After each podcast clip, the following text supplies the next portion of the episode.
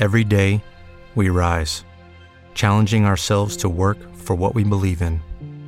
At U.S. Border Patrol, protecting our borders is more than a job, it's a calling.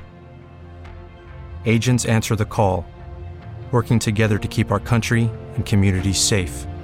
If you're ready for a new mission, join U.S. Border Patrol and go beyond. Learn more at cbp.gov/careers. Okay, round two. Name something that's not boring. A laundry? Ooh, a book club. Computer solitaire, huh?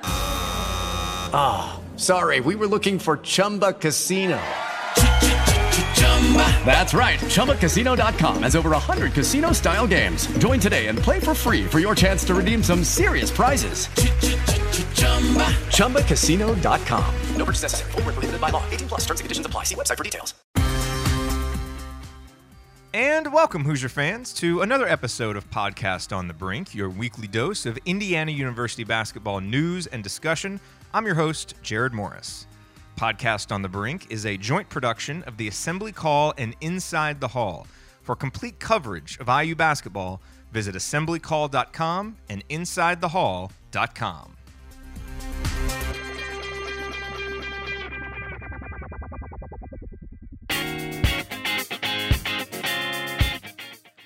On this edition of Podcast on the Brink, Alex Bozich and I react to all of the news from yesterday, from Wednesday, as a lot happened. Uh, Juwan Morgan made his decision to return to Indiana. We discuss the impact of that, uh, what it means for Romeo Langford, what it means for the entire roster. We discuss Archie Miller's comments from the Huber's Winery event, specifically those about Devonte Green, De'Ron Davis, and Zach McRoberts, which were particularly interesting. And then we look around the Big Ten. A lot of other stay or go decisions were made. What does that mean for the Big Ten race? What does it mean for Indiana? We talk a little bit of scheduling too on this potpourri edition of Podcast on the Brink. Here we go.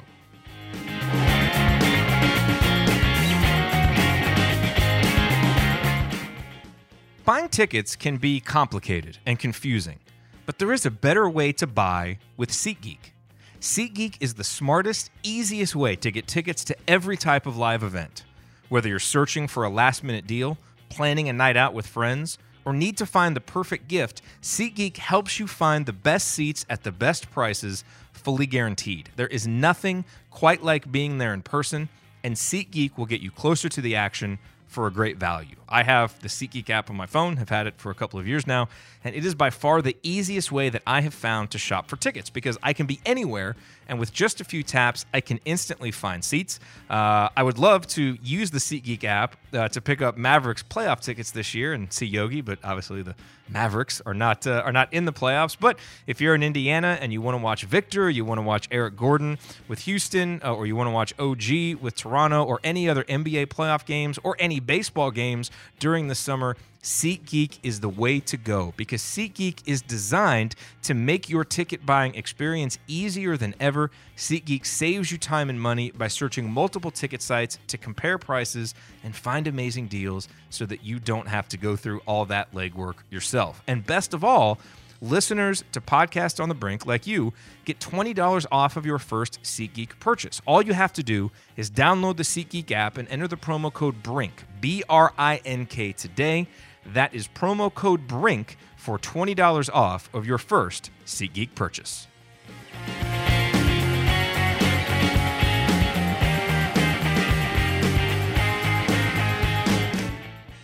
All right, we are back for another episode of Podcast on the Brink, talking IU basketball. I'm here with Alex Bozich. Alex, uh, big day yesterday for IU basketball as you had the deadline for underclassmen who declared for the NBA draft to withdraw their names and say they were coming back from school. And you also had the Huber's Winery event, the annual event that everybody looks forward to uh, with the basketball and football coach. So we want to talk about those two topics and you know then maybe get into a little bit of uh, discussion about how the Big Ten race shapes up uh, with some of the guys who decide to come back. But let's start with the headline moment from this week which is clearly Juwan Morgan's decision to come back to school. So, uh, you know, he has this breakout junior season. He declares for the NBA draft, gets a lot of feedback, takes a lot of time, you know, to the point where I think everybody kind of assumed when he declared that he would be coming back, but then the more and more time it takes, you're like, well, are we sure he's coming back? You know, kind of like Robert Johnson last year, where it's like, all right, no one really expects him to get drafted, and yet he hasn't said he's coming back yet. He's coming back, right? And you know, Juwan put everybody's mind at ease by saying that that he is coming back, and you know, really seems like he's excited about embracing you know his senior year and being a leader for Indiana while also working on some of the things that he got feedback from NBA teams that he needs to work on to make it to the NBA. So, uh, what are your initial thoughts, your initial reactions to uh, Juwan's decision to return to Indiana? I wasn't surprised uh, that he ultimately decided to come back. Maybe a little bit surprised on how long it took, but also you have to remember that as recently as last weekend, I think he had a, a workout uh, with with the team. I think Atlanta was the last team he worked out. If I'm not mistaken, I think he worked out for a total of three teams, and so it wasn't like he had um, a rigorous workout schedule. But I think he did the smart thing by, um, you know, working out for for several teams and gathering as much information as possible. Um, I, I think it's it's really a a great change to the system that we've had these last couple of years where these guys can ultimately dip their toes in the water without risking their eligibility. And, and they're talking to NBA decision makers and, and not just relying on mock drafts what you know ESPN.com is saying about where you might stand or what your college coach is is saying. Um, you're actually going to the to the decision makers and getting the best information possible. You you learn kind of what they see in you what they see as your strengths and what they want to see um, in your next season in order to to kind of make you more attractive in their eyes. And so, you know, I think Juwan did the smart thing by by um, declaring for the draft. You know, I think some people obviously maybe got a little antsy as you mentioned towards the end, taking it up to maybe the day before the deadline. But you also have to remember, um, you know, the, the rules are set up as they are so that you know they have adequate time after the draft combine. Even though Juwan wasn't in the draft combine, um, he, you know, he he maximized the time uh, that he had uh, available to him and uh, made the best decision for him. And I, you know, I think Indiana fans should be excited that he's coming back. I think he's got a chance to have obviously a spectacular senior season. Uh, him and Romeo Langford paired together with with what else is going to be on the roster. Uh, I think, as I wrote the other day, you know, I, I look at this Indiana team right now is a team that can contend in next year's Big Ten season. We'll probably get into that a little bit more later, but no to, no clear cut favorite in the league for me next season. And I think Juwan Morgan coming back with with the other pieces in Bloomington, I think Indiana is going to have a you know at least a a dog in the fight next year in the in the in the conference race. Yeah. No, it is it is unquestionably exciting from a from a fan perspective to be able to see Juwan play his senior year. I mean, it's so rare when we get really good players who you know play through their senior year because usually if a guy is really good you know he ends up going pro. You know obviously yogi did that uh, you know came back. The comparisons that will be made between the season with dj white and freshman phenom eric gordon and now Juwan morgan and freshman phenom romeo langford are obvious and and and reasonable in a lot of ways although there are you know clear differences between how those players played. So let me play devil's advocate for just a second alex and approach this topic from maybe the one angle where there could be trepidation. Um, and that is, you know, Juwan went and got all of this feedback. And a lot of the feedback it seems like that he got is that, you know, some of the things that he's going to have to do to get better, uh, to be a better NBA prospect, uh, you know, play facing the basket. He's going to have to improve his shooting ability. You know, going to have to be able to do some more versatile things than what he showed last year, where really he made a lot of his, you know, scored a lot of his points, got a lot of his offensive production playing down low, kind of using his quickness and guile against guys that are bigger than him. Stuff that isn't really going to work against the greater size and athleticism in the NBA.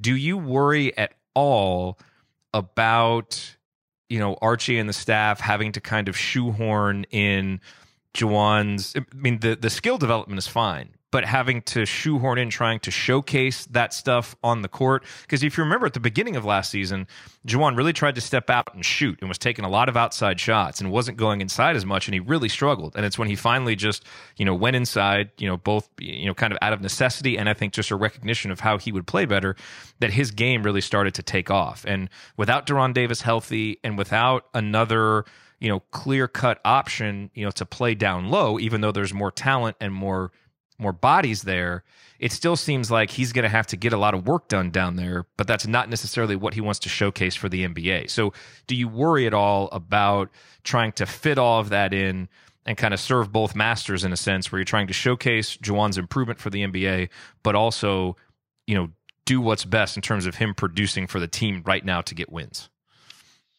Yeah, it's an interesting question. I think a fair question to ask. I, I think you can do both. Um, and what I mean by that is, I, I think Juwan is an unselfish enough player to where he's going to do what's best for the team. But at the same time, as a coaching staff, if you feel confident in his ability to, to step out, you know, maybe give him a little bit more freedom to do that. Maybe encourage him to do that. Now, if something's not working, obviously, uh, something has to, everything has to stay within the confines of the team. You know, that goes for, you know, the, the, the best player on the team all the way to the last player on the team. But I think Juwan showed early in his career that he was capable of, of, you know, spacing the floor. You know, his first, I think his freshman year, he did a pretty good job in ter- hitting some timely threes and showed that off as a strength.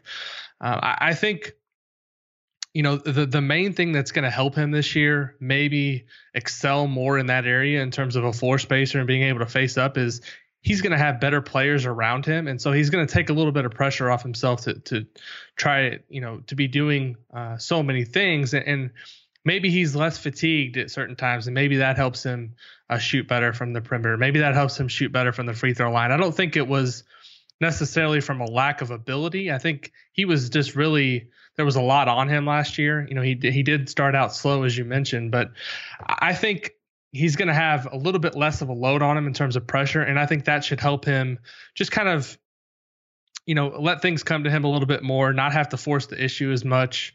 And uh, I think ultimately it should make him a more well rounded all around player because, as you mentioned last year, Indiana didn't have any perimeter shooting. And so he basically their best weapon was you know, forcing the ball inside to Juwan and letting him go to work. And with with better talent around him, other guys surrounding him, I think that he's going to be able to show off a more well-rounded game. Obviously, he's got to put in the work this offseason uh, to make himself more consistent in that area.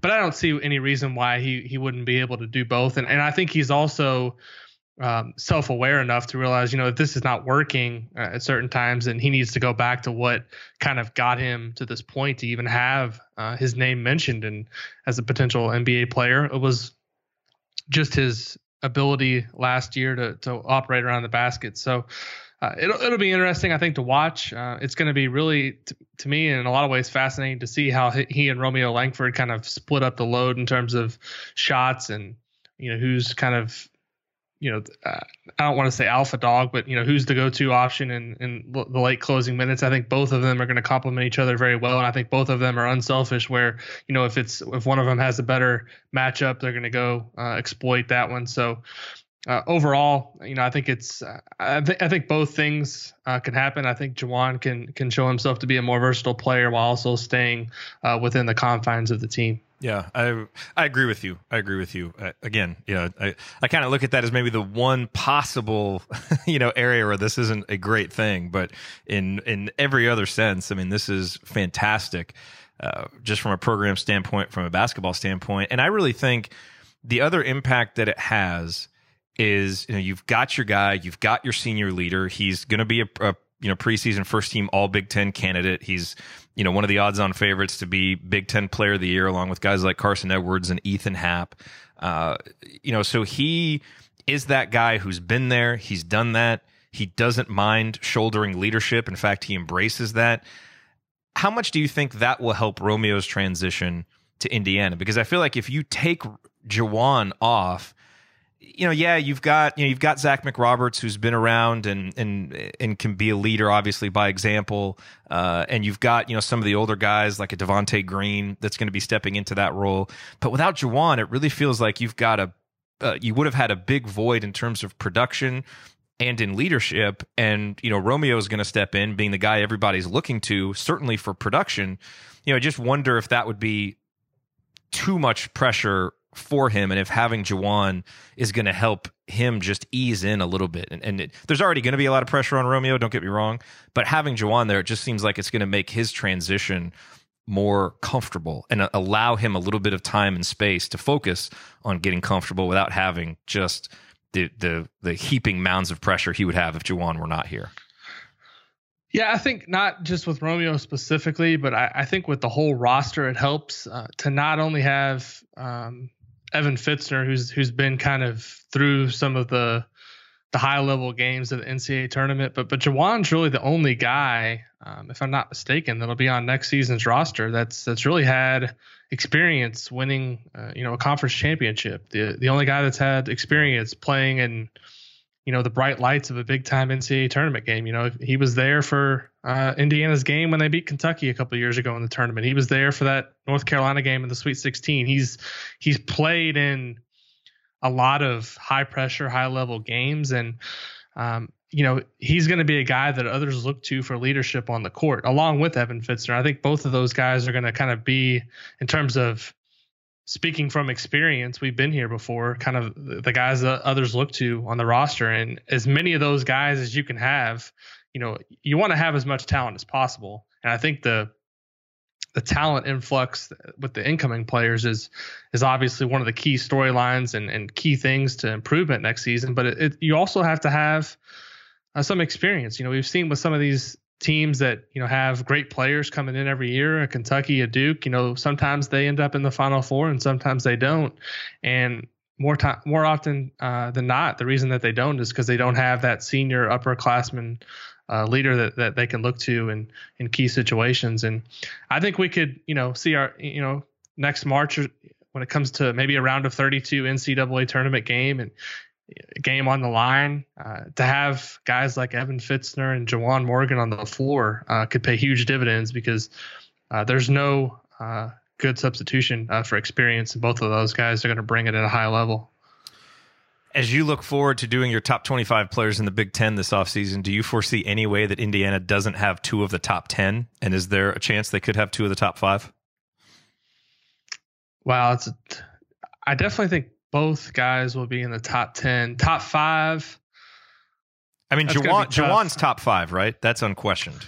Yes? Well, um, I would say for sure Carson Edwards is in the top five. Ethan Happ's in the top five. I'm trying to think who else is in the league. Um, so I think Charles Juwan's Matthews. Right. Yeah, Charles Matthews is probably going to have an argument just based on what he did in the tournament last year and what he's going to do for Michigan next season. James Palmer Jr. from Nebraska is going to be another guy who's going to get a lot of preseason buzz. I think he was an All Big Ten player last year.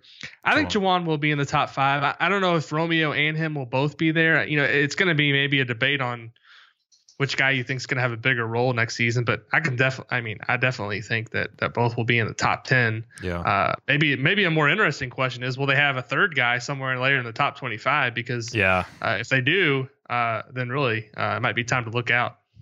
I mean, I guess the only other guy would be Justin Smith, and that's yeah, you're, you're really basing that on potential rather than what he's already done. So, or our our our, our breakout candidate, Devonte Green. Devonte you know, Green. He, so, okay, I want to talk about Devonte Green um, because I thought Archie had some interesting comments at the Huber's Winery event about him. Um, before we do that, let's take a quick break for a couple of ads, pay some bills, and then we'll come back and let's talk about Huber's and Devonte specifically. Step into the world of power, loyalty, and luck. I'm gonna make him an offer he can't refuse. With family, cannolis, and spins mean everything. Now, you wanna get mixed up in the family business. Introducing The Godfather at ChumbaCasino.com. Test your luck in the shadowy world of The Godfather slot. Someday. I will call upon you to do a service for me. Play the Godfather. Now at ChumbaCasino.com. Welcome to the family. VGW Group. No purchase necessary. Void where prohibited by law. See terms and conditions 18 plus. With Lucky Land slots, you can get lucky just about anywhere. Dearly beloved, we are gathered here today to. Has anyone seen the bride and groom? Sorry, sorry, we're here. We were getting lucky in the limo and we lost track of time. No, Lucky Land Casino. With cash prizes that add up quicker than a guest registry in that case, I pronounce you lucky. Play for free at LuckyLandSlots.com. Daily bonuses are waiting. No purchase necessary. Void were prohibited by law. 18 plus. Terms and conditions apply. See website for details. All right, Alex. So you were at the Huber's Winery event. Uh, you know, posted the video of of Archie's comments. Uh, you know, interesting stuff. Obviously, you know, we haven't had a chance to hear Archie talk uh, a lot recently, so it's always nice to you know to hear him answer some questions and give some insight on things that are going on with the program. Uh, you know, there, wasn't really anything earth shattering, but I did think he had some interesting comments on a couple of guys uh, that stood out to me anyway. And I want to hear who stood out to you. But I thought his comments on Zach McRoberts and Devonte Green were particularly interesting. And let's start with Devonte um, because it sounds like, and tell me if you got this impression, but it sounds like at some point this offseason, he and Devonte kind of had a conversation, a little sit down conversation about how good do you want to be? You know, and it it is never it has always been clear that Archie Miller believes in Devonte Green's ability. He believes in the talent.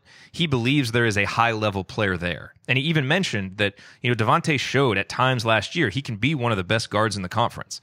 And he did. I mean, there were stretches, you know, that stretch in February where he really did show that, but it's surrounded by inconsistency. And it it sounds like they had that conversation, and from what Archie said, that Devonte responded really well to it and had as good a spring as anybody in the program. Said he was shooting the ball as well as anybody that he's seen in his time at IU since the few weeks that he worked with James Blackmon Jr. before he went pro, and that's you know, granted, you know, the shooting hasn't been great in the program, but you know, just to be mentioned in that same. Uh, you know sentence with James Blackmon Jr. shows the type of of shooting that he was doing. So I think if you if you look at what Archie said, there are some reasons I think to continue to be optimistic about Devonte Green and his development, and that maybe the light bulb is going on, and the maturity and the focus will combine with the talent to be a guy who, as an upperclassman, can really put some of those inconsistencies and struggles behind him and be a player Indiana can count on. Um, did you did you get any of that from what Archie said about Devonte, or am I reading too much into it?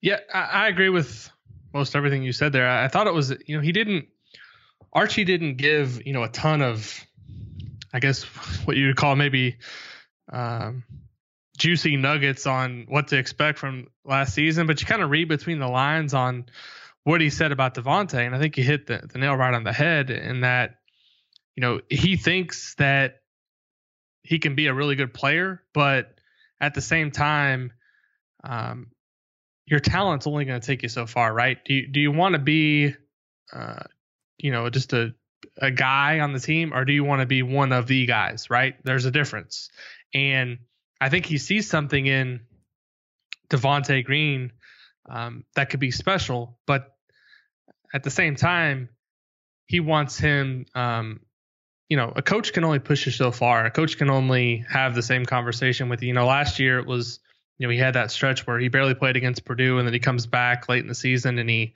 kind of takes off. And you know, he had that was probably his best stretch of play of the year. But you got to have that consistently if you want to be, you know, a, you know, a constant in the rotation, a guy that the team is relying on on a night in and night out basis. And so I think last night what he kind of told us was, hey, we've had conversations, um, and I don't know this for a fact, but you know, just based on kind of the way he said things, maybe it wasn't um, the most comfortable thing in terms of the conversation of, hey, you know, do you want to be um, one of the guys that that carries this team, or do you just want to be another guy on the roster? And it sounds like Devonte's responded uh, in terms of uh, the way he bounced back from that conversation. It seems like he's taking things a lot more seriously, and I'm really interested to see. I think Jared, we might have been onto something a couple weeks ago when we talked about uh, you know the the the breakout season uh, for Devonte Green, just based on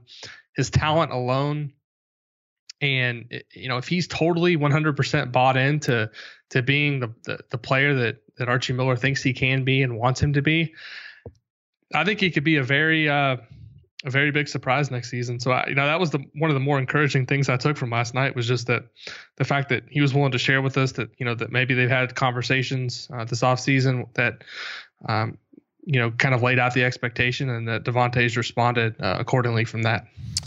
Yeah, and the other guy, and you know, he had some interesting comments about De'Ron Davis too, and we should talk about those. But I wanted to mention Zach McRoberts real quick, you know, because you know, just in case anybody thinks that with this influx of of talent and, and young talent, obviously that Indiana has coming in, that maybe Zach McRoberts would get lost in the shuffle.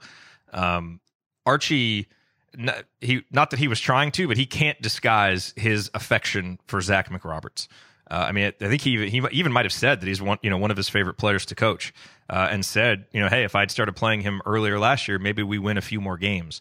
So that's one of those things where, to me, you know, as you start projecting forward with lineups and you start, you know, mixing and matching and seeing what's going to be there, you know, it's really easy when you when you kind of pencil Zach McRoberts' name in there to say, okay, well, you know, you take McRoberts out and maybe you know you put Jerome Hunter in, you do this, that, or the other. Man, I think it's going to be hard for people to unseat him um, because he does so many of the things defensively that Archie wants. Archie mentioned last night that he's really hoping to see him be a more confident offensive player, you know, shoot it with more confidence. Um, and so, you know, I really took that Archie and Zach has certainly earned this. He certainly earned it with his play last year, but Archie views him as an integral part of this year's roster. Um, and to me, you know, a guy that until proven otherwise, you know, I expect to see him, you know, firmly in the rotation, if not as a starter, especially early in the season. Yeah. You know, I looked at it, um, you know the, the the I agree with everything you said in terms of uh, McRoberts. The interesting thing to me is while he talked kind of about Zach's importance, when you when you listen to him talk about all the new incoming players, like he didn't like separate any of them in terms of their their potential impact on the team next year. He almost talked about them like as they're all equals and they're all coming in as kind of at the same level in terms of yeah, you know, they have to earn their spot. And I think that's important to have in a program. You don't want guys coming in who are expecting anything uh, in terms of playing time or shots. And I think he makes some great points about Zach McRoberts um, in terms of what he can do um, from a defensive perspective, what he needs to uh, improve offensively. Um, and so I, I, think all those guys, uh, I agree with you. They're going to have to come in and maybe show that that they're will that they're uh, capable of of providing more production. I think that's when you look at this roster next season. I was kind of just glancing at it the other day, and I looked at it and I'm like, wow, there's there's 12 or 13 guys here who I think could play. Right? I mean, yeah, potentially. And last year it wasn't like that, and so Zach McRoberts is is definitely right in the mix on on that list, and it's going to be um you know, last year it was searching for options. Uh, you know, w- which guy can we put in and maybe find something. And uh, there was kind of different stages of guys who played. You know, late in the season, Freddie McSwain was one of the guys that he kind of found and, and said, "Hey, we got to go with this guy. He gives us a chance." Next year, it's going to be there's so many guys on the roster who are going to have a chance to make contributions, and I think that's going to make everyone uh, better. There might be some guys, obviously, that don't get minutes at certain times, it's not they're not going to be happy. But that should motivate them uh, if they're competitors and guys that want to get better to to up their level of play. And I think Zach McRoberts has set a pretty high bar in Archie's mind. And you know, if you're Jerome Hunter, you're Damezi Anderson, you're coming in, you want minutes. Hey, you better show me something that that helps differentiate from you you from uh, Zach McRoberts or um, what he provides to us right now from a defensive perspective is going to be hard to, to take minutes from him. Yeah. The only, I mean, obviously, you know, he, he talked about Romeo, and you're right. I, th- I, thought he did do a good job of, you know, kind of just talking about all the freshmen the same way. He did mention with Robert Phinisee that he does expect him to contribute as a freshman, but, you know, couch that with, you know, just because of, you know, kind of because of need, because we only have four guards. Um, you know, so so he did he did make that mention about Robert Phinisee. Um, you know, the other the other guy was De'Ron Davis, and nothing in Archie's comments last night led me to feel any more bullish about De'Ron's availability, especially early in the season, than I was already. And I wasn't really feeling very good about it. Um, you know, whenever you hear, you know, the surgeries are successful, you know, the timeline is progressing, all of this stuff, like that's all good. And you expect to hear that. But I think with De'Ron, you have to step back and remember that it's an Achilles injury, which is a tough injury to come back from, number one. And Archie even mentioned last night, something that we've mentioned a couple of times, that it's especially difficult for a guy at De'Ron's size and a guy who can put on weight easily when he's not able to be active. Uh, and Archie mentioned that at least once. He might have mentioned it uh, both in the media availability and in the, the talk uh, that he gave. So to me, you know, I'm approaching that with just waiting and seeing and anything that we get from De'Ron before maybe January 1st, I'll look at as a bonus and just hope that he's ready to contribute by the second half of the season. Um, and I, you know, so I think that's something to take into account as you start looking at lineups and looking for how you project forward. Um, it's hard to be more optimistic, I think, about De'Ron being really ready to contribute before then. Yeah, the the interesting thing there is, um, even in my opinion, if if De'Ron was healthy going into next season, you know, say he had played all of last year, I don't, I didn't see anything in his play um, last year that suggested that you know he would have just a, a clear cut advantage over some of these incoming guys in terms of um, minutes. You know, it is he did some good things, but at the same time, he showed some deficiencies that uh, aren't necessarily conducive, you know, to playing uh, in the in the pack line uh, defense. And so I think he's going to have a, a, an uphill battle to to to even get to you know 15 20 minutes a game next season just based on the fact that they're bringing in Evan Fitzner uh, a guy whose experience can can space the floor the fact that they're bringing in Jake Forrester Race Thompson uh, we'll see how Clifton Moore progresses and uh, you know it it kind of reminds me a little bit I think I said this a couple weeks ago it kind of reminds me a little bit of De'Ron's freshman season right when he didn't uh, get on campus uh, because of the academics, and he was behind all season. Uh, it, it, would be unfortunate if, if, this injury kind of takes him on that same path. But you know, if he can't do all the things that everyone else is doing all summer, and uh, you know, if he's not, um, you know, 100% right at the beginning of the season, he's going to be a guy that's going to have to scratch and claw his way back into you know a starting role and i don't think that's a given i think he can still be a guy regardless of if he's starting or coming off the bench that can give you something in terms of being a back to the basket presence, a guy who can help protect the rim.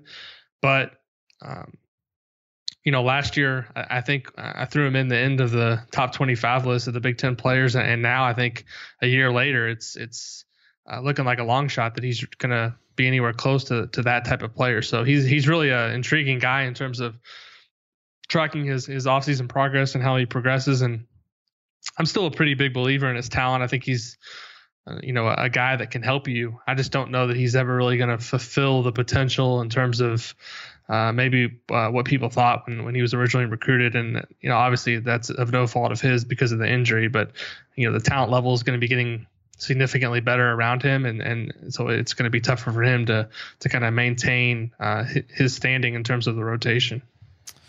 The other topic that I thought was interesting uh, from the Huber's comments, and I think you asked Archie about this during the media availability, was about the scheduling. And it sounds like they're kind of in a holding pattern, waiting to figure out, you know, the dates and the times for uh, you know the ACC Big Ten Challenge and and just some of those things so that they can schedule in around it. Obviously, you've got the 20 game Big Ten schedule, which Archie mentioned a couple of times. But he did say, you know, he was very firm in saying that this is going to be a more challenging schedule this year. Um, and I know, you know, listening to Fred's comments, you know, he kind of alluded to the the advanced level schedule calculus that uh, that Archie and Bill Comar have devised, you know, to to kind of figure out the best way to schedule. And you know, we talked about how they're you know the as good as it gets in the country, you know, to figuring out the kind of schedule that you need, uh, you know, to put yourself in the best position for the NCAA tournament. Something that he learned at Dayton. And that was probably more of a necessity there than it will be at Indiana, but still, it never hurts you uh, and I don't remember if this if Archie was talking about this last night or in other comments, but basically talking about how you know as a whole the conference had to get better at that because last year you, know, you have teams that are winning 13 games not making the NCAA tournament because there just wasn't any heft to the non-conference schedule. So it sounds like that's something that you know not just he is committed to and that Indiana is committed to, but that the whole conference, you know, maybe they've even had discussions about it because you know they've got to fix that if the conference is going to have more respect, so that teams in the middle of the pack can get into the NCAA tournament. So I thought those, you know, obviously we would have loved to hear something about Indiana, Kentucky, or you know some other big name matchup. But I was encouraged by what I heard about the schedule, simply because you know it sounds like they're they're going through a very methodical process. They're having to wait on a few dominoes to fall. Um, but it continues to sound like Archie is very committed to the non-conference schedule being very strategically planned and more difficult, which is good. Yeah, I think last the thing we learned last year is you can't rely on the Big Ten in, in its current state right now. Uh, winning a lot of games there to make the tournament. We learned that with Nebraska, and I think overall, uh, the the league next year is, you know, you, you have to when you build your schedule, you're you're looking at the fact, all right, we're playing 20 Big Ten games, but how many games are we going to play against teams that you know we think are potential tournament teams or teams that are really going to help our numbers? And you know, I don't know. I mean, we've seen early projections of you know three, two, three teams in the Big Ten being in the top 25 preseason. So you look at that and you say, well, I don't want to beat Nebraska next year. I don't want to go 13 and seven and not make the tournament. So um, instead of you know, uh, you know, we, we know there's a pretty solid base of non-conference games. There's ACC Big Ten Challenge. There's the Gavitt games. There's the Louisville game next season, and there's Butler. And then say there's six or seven other games. You want to have some, you know, top 200, top 150 games in there, at least a couple or more to to, you know, just have something that counts rather than scheduling wins. And so you know, that's that's the interesting uh, thing when the schedule comes out. You know, we're all going to be looking to see, well, how many KenPom top 150 teams or top 100 teams, and I think there's going to be more than last year. You know, he he basically said as much that the schedule is going to be tougher uh, than it was last year, and, and I think a lot of that's based on what we saw, as you mentioned, last year with a couple teams, Nebraska, Penn State, who didn't do enough in the non-conference and then tried to rely on Big Ten wins, and well, the Big Ten wasn't very good. So uh, I don't think until the conference proves itself um, capable of you know sending team you know more than uh, you know five or six teams to the tournament that you can just rely on uh, the conference schedule anymore to, to get yourself there. So you have to do some some work in the non-conference, and I think that they realize that, and uh, I'm looking forward to having some earlier season games uh, once again that that mean a little bit more. You know, it gets you know, yeah, it's it's fine to have two or three maybe that are kind of gimmies, but beyond that, you really shouldn't be playing uh, any any bottom feeders because you what, what do you really get out of it? Yeah, I mean nothing outside of maybe some experience for young guys and some confidence building, but you know, not not a whole lot. So other than than the things that we have talked about, was there anything else that stood out to you at Huber's? You know, maybe outside of the stuff people can see on the videos, like the comments from Archie. Was there anything about the atmosphere, or you know, just you know the the, the people who were there that, kind of stood out to you that might have been different about this year's event than other ones that you've gone to? Well, last year was different um, from the previous year, just the level of enthusiasm and the amount of people that showed up. And this year was at another level. I mean, I got there um, a half hour, I think, before the doors even opened and it wasn't obviously a cool day. It was it's hot down here um, in southern Indiana area, and there's a line uh, half across the parking lot of people waiting to get in, and I think they turned away 300 people uh, who wanted to come in. You know, in the previous weeks in terms of trying to contact and get tickets, I think that was the largest uh, crowd they've ever had in that in that room, Plantation Hall, I think it's called at um, at Huber's Winery, and overall, I just think it speaks to the enthusiasm right now around the program. Obviously, Romeo's a big part of it, but the recruiting class in general, the excitement of what what the future holds for the program, and it was it was a great turnout, and I think it speaks a lot to this. You know, the, some of these on the road uh, uh, events have kind of come and gone over the years. This one's just always stuck around. It's like something you have on the calendar every year, and I don't know the particular reason why they always come back here, but I, I think a lot of it has to do with there's um, at least you know even in the down years there was 500 people showing up and i think this year it was 980 or something like that close to a thousand people that showed up and uh, i think it was a it was an interesting uh, fun night good food uh, a lot of people just kind of uh, beginning their summers but in the back of their mind you know you're always thinking about uh, the the fall IU football starting and, and IU basketball, and I think overall last night was a was a good representation of just the the general excitement around uh, not only IU basketball, IU football, and athletics in general. Well, number one, it's in southern Indiana, which Archie let slip is his favorite region of Indiana, which I thought was a funny comment. Yeah, uh, that was uh, funny. And wine, Alex. There's wine. People love yeah, that, wine. That's true. That's true. Um, all right, so let's wrap up here. Let's kind of take a little bit of a broader view of the Big Ten because now we have a lot of the you know the stay or go decisions are in. Ethan Happ is going back to Wisconsin. Carson Edwards and Nojel Eastern are going back to Purdue. Charles Matthews is going back to Michigan. James Palmer is going back to Nebraska.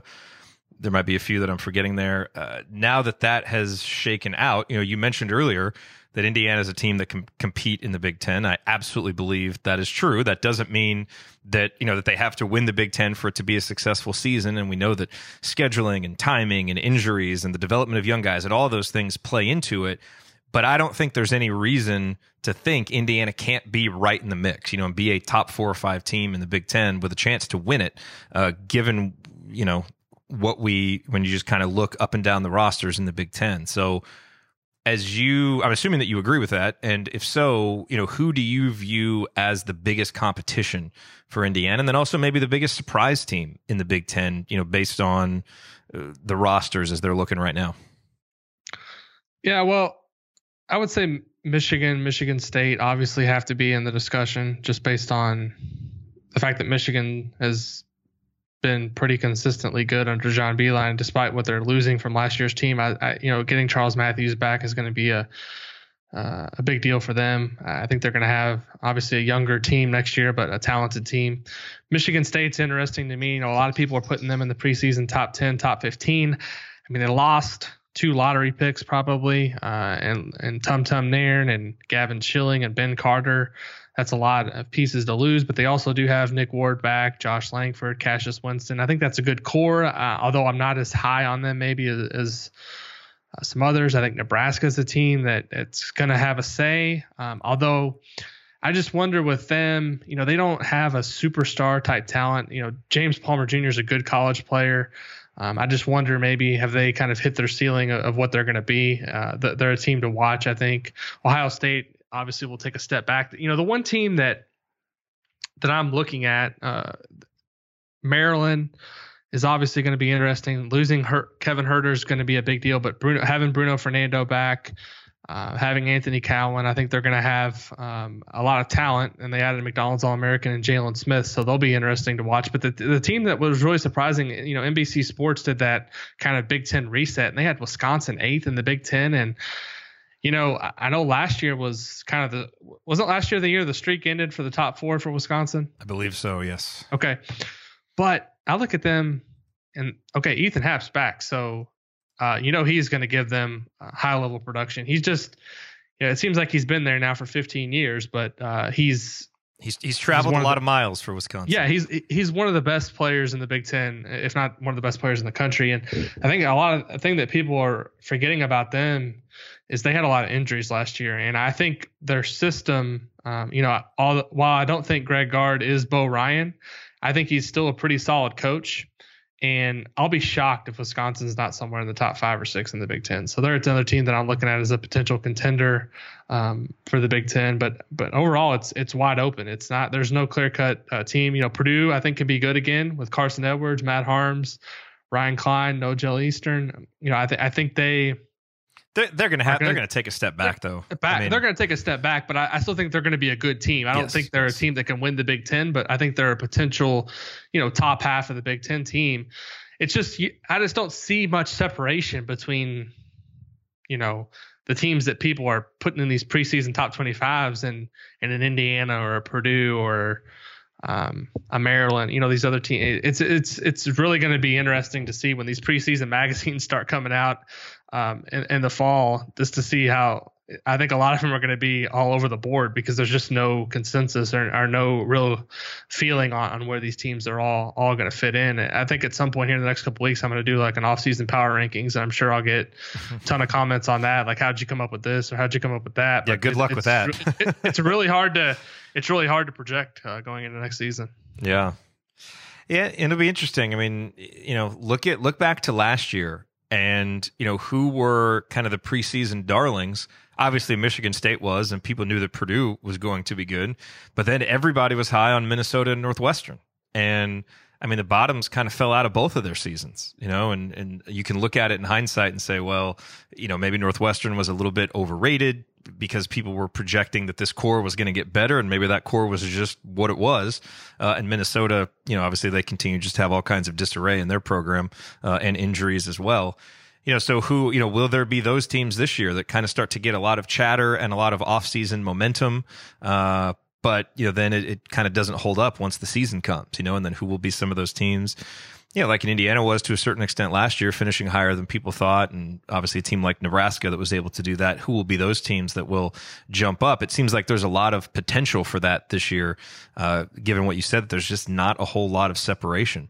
And, and I mean, look, that's why when I look at this, again, I mean, there's no reason to think that Indiana can't be among that top handful of teams that's fighting it out because, you know, they have I mean, if not the best two man combination in the conference, it's one of the top two or three. And then, you know, really throw someone else in there, you know, add Justin Smith to it. You know, if you think Devonte Green's going to get better, throw him on there. You know, now you start looking at the best three man combination. They've got one of those too. Uh, so, you know, the roster's better, the, the balance is better. Um, and obviously just having another season in Archie Miller's system to be more comfortable, hopefully the growing pains won't be quite as acute as they were last year. So, lots of lots of reason to be optimistic uh, about where Indiana can be in the Big Ten. Lots of reasons I think to be optimistic about a fun Big Ten season. But I will say, just as as a fan of IU and someone who believes Indiana is getting back on the right track and can be a consistent contender in the conference and a a team that's going to start competing for top four and five seeds in the NCAA tournament, I would like to see the conference get back to being better. And maybe having a little bit of separation and getting a little bit more of the top talent um, because you do you start looking at some of these rosters and it's you know you think back to how good the conference was like in 2013 and other times and it's still pretty underwhelming um, you know just looking up and down at the the level of teams. I mean two or three teams in the top 25 you know i think the big ten's got to figure out ways to get better and improve that and get the conference back on more solid footing than it is right now you know, on it from yeah. a national perspective. Absolutely. I mean, we've had conversations about the the overall talent level in the Big Ten before, and I think it's gone down. Uh, I think one of the things can, that can really help the Big Ten moving forward is getting Indiana and Ohio State back to being good on a every year basis. I mean, Michigan's held up their end of the bargain. Michigan State, for the most part, has. Wisconsin was, you know, the model of consistency for a long time. And I, I still think they're going to be a pretty good team under Greg Gard, but but really the thing that's holding the Big Ten back is kind of Indiana and Ohio State dropping off these last couple of years. If they can get back to being perennial top 25 teams, then you have yep. a kind of a, a top tier of the league. And I've always said that you know everyone wants to talk about well when, when's Indiana get it back, get it back to the Final Four? When are they going to get back to the Elite Eight? When are they going to go back to the championship game? Well, Indiana needs to first consistently finish in the you know top three or four of the Big Ten every year, right? I mean that's how you yep. kind of build some consistency. They won two t- Big Ten titles under Tom Crean, but they never kind of pieced together every year, over year, over year that they were a top Big Ten team. And we'll see if Archie Miller can do that. But I think that's really the first step in, in reestablishing uh, Indiana as kind of a national power again, and and also. Uh, as I said, for the Big Ten, uh, the Big Ten needs Indiana and Ohio State, I think, to be good uh, consistently uh, to get back to to being kind of mentioned in the same breath as a Big 12 or uh, an ACC at this point in time, or yeah. even the Big East, really, for that matter. I mean, the Big East has been just as good, if not better, than the Big Ten uh, in recent years, and obviously they have Villanova, who's right now the maybe the premier program in college basketball. Uh, if yeah. you look at what they've done the last three years, so interesting.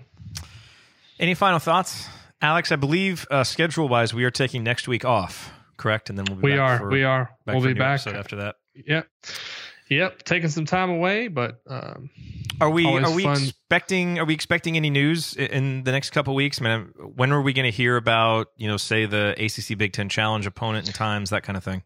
It sounded like last night, based on what Archie Miller said, they're expected to find out really soon. So I, I yeah. assume once the schools find out, we're going to know shortly after. So could be uh, sounds like as early as this week, maybe today or, or, next week when we when we know that. And I'm sure some after that, some of the other scheduling pieces will start to fall into place. I think like six teams have already released their non-conference schedule from around the country, um, and so the schedules I think are going to start coming now uh, from from all around the country, and we'll start to fill in some of the pieces uh, that are left remaining. I think we'll have the Big Ten schedule probably later in the summer.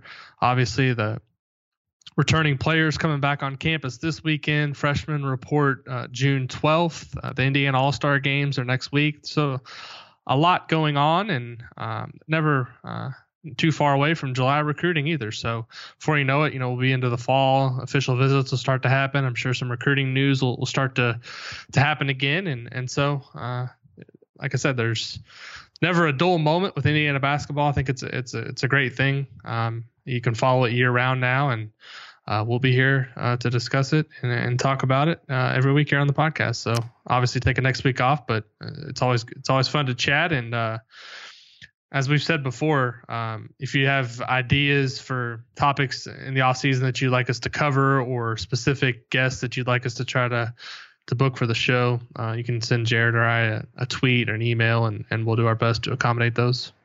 By the way, breaking news: friend of the show, Gary Parrish, just released his top twenty-five and one, and he has Indiana at number twenty-five based on Juwan Morgan coming back. Seems to be, you know, it kind of seems to be where Indiana's fitting in, in in some of these that you're seeing. You know, somewhere between 24, 25, 26, 27, somewhere around there. So that's good to see. And uh, last thing before we get out of here, your NBA Finals prediction: uh, Cavs in six or Cavs in seven? Warriors in five. I really, I know that. I mean that that is It's- that is the most likely scenario, but yeah, it's uh, it's uh, four straight years of this. I don't. Obviously, I'm going to be on vacation next week, so I don't even know how much I'll I'll get to watch or how much I even care to watch. Um, just because uh, I think we all know what's going to happen, unfortunately. But you know, I like to. I think at least I was right on the Cavs getting back to the finals. Never never bet against LeBron until uh, until he plays the Warriors, and the Warriors are just too much of a well-oiled machine at this point to overcome. Yeah. It uh this is a big risk reward series. Like there's a risk that this is a very boring kind of non-eventful series, but the reward eh, you know, the possibility for drama if, you know, if the Cavs can keep this close and take it to 6 or 7 games and LeBron just puts on a signature performance is huge because of how resigned everybody is to the Warriors just winning in 4 or 5. So there's some potential there if they can make it a series, but the likelihood is that it's just kind of a a drubbing by the Warriors. I'm hoping for more, but we'll see. Yep.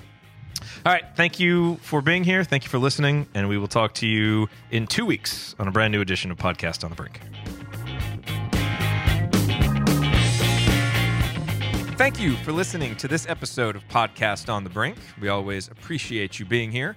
To get more from me and from Alex, visit assemblycall.com and insidethehall.com for complete coverage of Indiana University basketball. If you liked this episode, please consider sharing it with a friend or family member who loves IU basketball as much as you do. You can also support the show by leaving a rating and review on iTunes, which helps us get the word out to more IU fans like yourself. We will be back next week with a new episode. Until then, as always, go Hoosiers.